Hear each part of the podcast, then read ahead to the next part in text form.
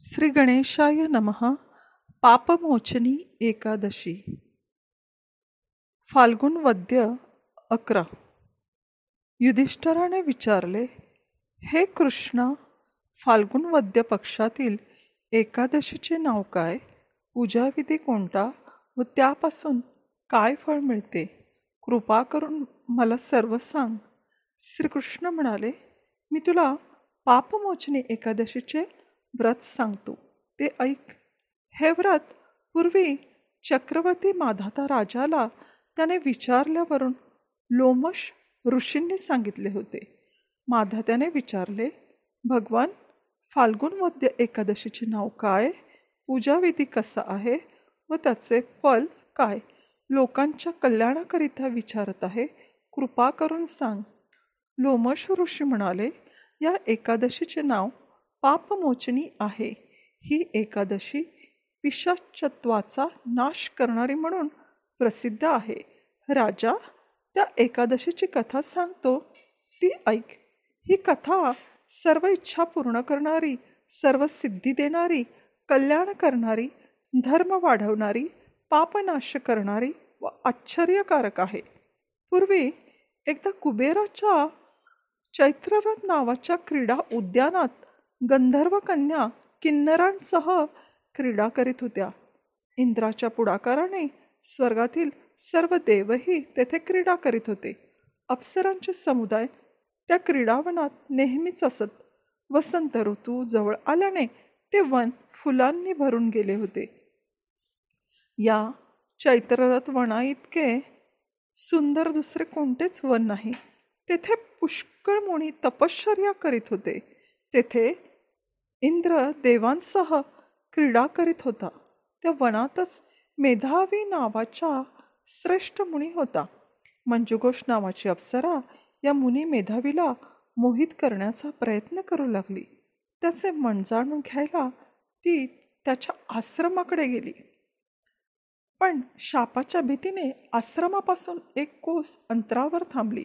तेथे थांबूनच ती सतारीच्या साथीने पंचम स्वर आळवून मधुर गीत गाऊ लागली. मंजू घोषणे चंदनाची उटी लावली होती. फुलांचे हार घातले होते व ती गात होती. तिला पाहून पूर्वीच्या शंकराबरोबरच्या वैराचे स्मरण करून मदन तिच्या शरीरात शिरला. मदनाच्या मनात शिवभक्त मुनीला जिंकण्याची इच्छा होती. त्या मदनाने जणू मंजुघोषाच्या भिवयांचे धनुष्य सज्ज केले. त्यावर तिच्या नेत्रकटांशांची दोरी चढवली.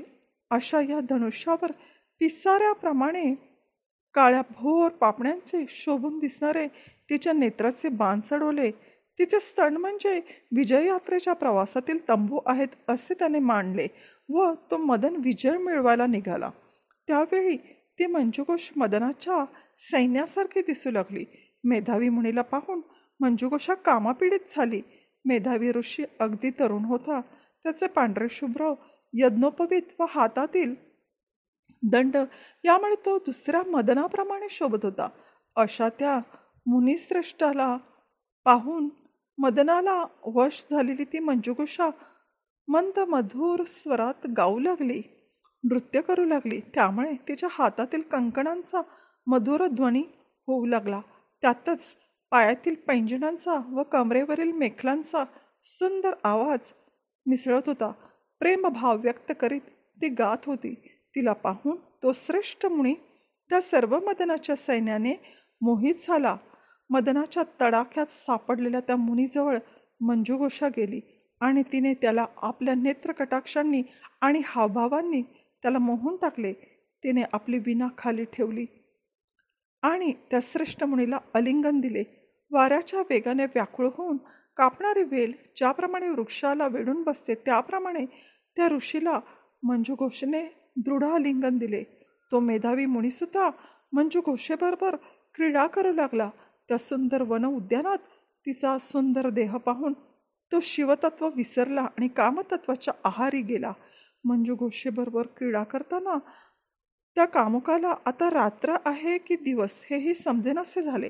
अशा प्रकारे त्या उभयतांचा बराच काळ गेला. या काळात त्या मुनीने स्नान संध्या वगैरे नित्यकर्मेही केली नाहीत. नंतर मंजुगोषा स्वर्गलोकाला जायची तयारी करू लागली. ती जाण्याच्या इच्छेने आपल्याबरोबर क्रीडा करणाऱ्या त्या श्रेष्ठ मुनीला म्हणाली हे ब्राह्मणा आता मला माझ्या घरी परतण्याची आज्ञा द्यावी. मुनी मेधावी म्हणाला हे सुंदर स्त्रिये आता संध्याकाळीच तर तू माझ्याकडे आलीस.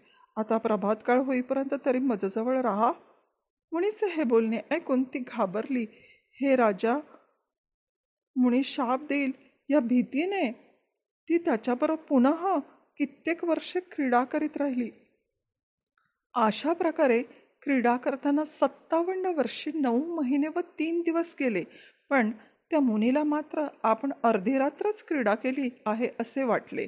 इतका काळ गेल्यावर ती मुनीला पुन्हा म्हणाली आता घरी गेले पाहिजेत तर अनुज्ञा द्यावी. मेधावी मुनी म्हणाला आता कुठे प्रातकाल व्हायला सुरुवात झाली आहे. माझे ऐक माझी स्नान संध्या होईपर्यंत तरी येथेच राहा. मुनीचे हे बोलणे ऐकून तिला आश्चर्य वाटले व भीतीने तिला वेढले. किंचित स्मितहास्य करून मंजुघोषा त्याला म्हणाली हे श्रेष्ठ विप्रा तू माझ्यावर कृपा केलीस तेव्हापासून किती संध्याकाळ झाले आणि किती काळ लोटला याचा जरा विचार कर. तिचे हे बोलणे ऐकून तो श्रेष्ठमुनी चकित होऊन विस्पारलेल्या नेत्रांनी मनात कालगणना करू लागला. त्याने ध्यान केले तेव्हा त्याला समजले की आपली सत्तावन्न वर्ष हिच्याबरोबर क्रीडा करण्यात गेली. तो फार संतापला. त्याच्या डोळ्यातून जणू ठिणग्या पडू लागल्या. आपल्या तपाचा नाश हिनेच केला असे त्याला वाटले. ती त्याला काळरूपी भासू लागली. आपण कष्टाने मिळवलेले तप हिनेच नष्ट केले.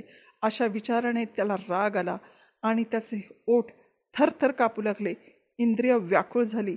तो मंजू गोशीला म्हणाला हे पापिनी दुराचारिणी कुलटे तुला पापच प्रिय आहे. असे म्हणून त्याने तिला शाप दिला. तू पिशाची हो. त्याच्या शापामुळे निश्चित झालेली मंजुघोषा विनयाने नम्र होऊन उभी राहिली. मुनीच्या कृपाप्रसादाची इच्छा करून ती सुनैना मुनीला म्हणाली हे श्रेष्ठ मुने माझ्यावर कृपा कर आणि या शापातून माझी मुक्तता कर. सज्जनांच्या बरोबर सात पावले चालले तरी मैत्री जडते. मग हे ऋषीश्रेष्ठा तुझ्या संगतीत तर माझी कित्येक वर्ष गेली आहेत. स्वामी या कर्णासाठी तर माझ्यावर कृपाप्रसाद कर. मुनी म्हणाला हे कल्याणी शापातून सुटका होण्यासाठी मी काय सांगतो ते ऐक. मी काय करू? अगं पापिनी मी केलेले महान तप तू नष्ट करून टाकलेस. आता पापमोचिनी नावाची सर्व पापांची शय करणारी एकादशी येईल. हे सुंदरी तू त्या कल्याणकारी एकादशीचे व्रत कर म्हणजे पिशाचत्व नाहीसे होईल. तिला असे सांगून तो मेधावी ऋषी आपल्या पित्याच्या आश्रमाकडे परत आला. तो आलेला. पाहून हो, चवन ऋषी त्याला म्हणाला बाळ तू हे काय केलेस? तुझे सर्व पुण्य नष्ट होऊन गेले ना? मेधावी म्हणाला बाबा मी अप्सरेसह रमलो. हे मी मोठेच पाप केले. या पापाचा क्षय कोणते प्रायश्चित्त केल्याने होईल? ते मला सांगा. चवन ऋषी म्हणाला पापमोचनी नावाची एकादशी आहे. तिचे व्रत केल्यास पापांच्या राशीही नष्ट होतात. ती त्याचे बोलणे ऐकून मेधावीने पापमोचनी एकादशीचे व्रत केले. त्यामुळेच त्याचे पाप नष्ट झाले आणि तो पुण्यवान झाला. अप्सरा मंजू घोषेनेही पापमोचनी एकादशीचे व्रत केले. त्यामुळे तिची पिशाच्य योनीतून मुक्तता झाली आणि पुन्हा ती दिव्य रूपाची अप्सरा होऊन स्वर्गात गेली. लोमश ऋषी म्हणाले राजा पापमोशनी एकादशीचे व्रत याप्रमाणे प्रभावशाली आहे.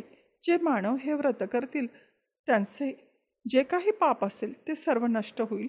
जो हे महात्म्य वाचेल किंवा ऐकेल त्यालाही हजार गाई दान केल्याचे पुण्य मिळेल. ब्रह्महत्या करणारे सोने सोडणारे मद्यपी गुरुच्या पत्नीवर भाळणारे असे सर्व महापातकेसुद्धा या व्रतामुळे त्या त्या पापापातून मुक्त होतात. हे उत्तम व्रत अशा प्रकारे खूप पुण्य मिळवून देणारे आहे. भविष्योत्तर पुराणातील पापमोचनी एकादशीचे महात्मा संपूर्ण झाले. श्रीकृष्णार्पणमस्तू. हरे कृष्ण हरे कृष्ण कृष्ण कृष्ण हरे हरे हरे राम हरे राम राम राम हरे हरे हरे कृष्ण हरे कृष्ण कृष्ण कृष्ण हरे हरे हरे राम हरे राम राम राम हरे हरे. लक्ष्मीनारायणाय नमः. शिवपार्वती नमः. ओम श्री सरस्वते नमः. कल्याणमस्तु. शुभं भवतु.